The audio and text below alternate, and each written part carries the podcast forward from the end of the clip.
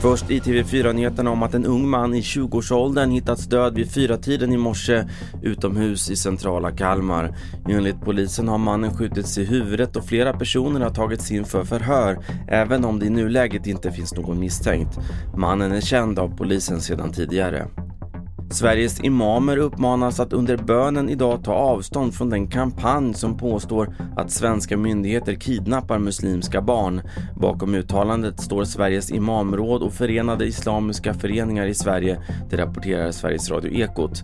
Kampanjen i sociala medier har lett till uppmaningar om våldsdåd.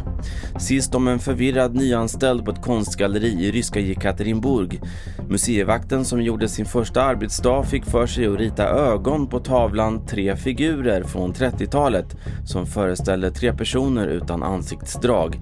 Enligt utställningens kurator ska mannen drabbats av tillfällig sinnesförvirring.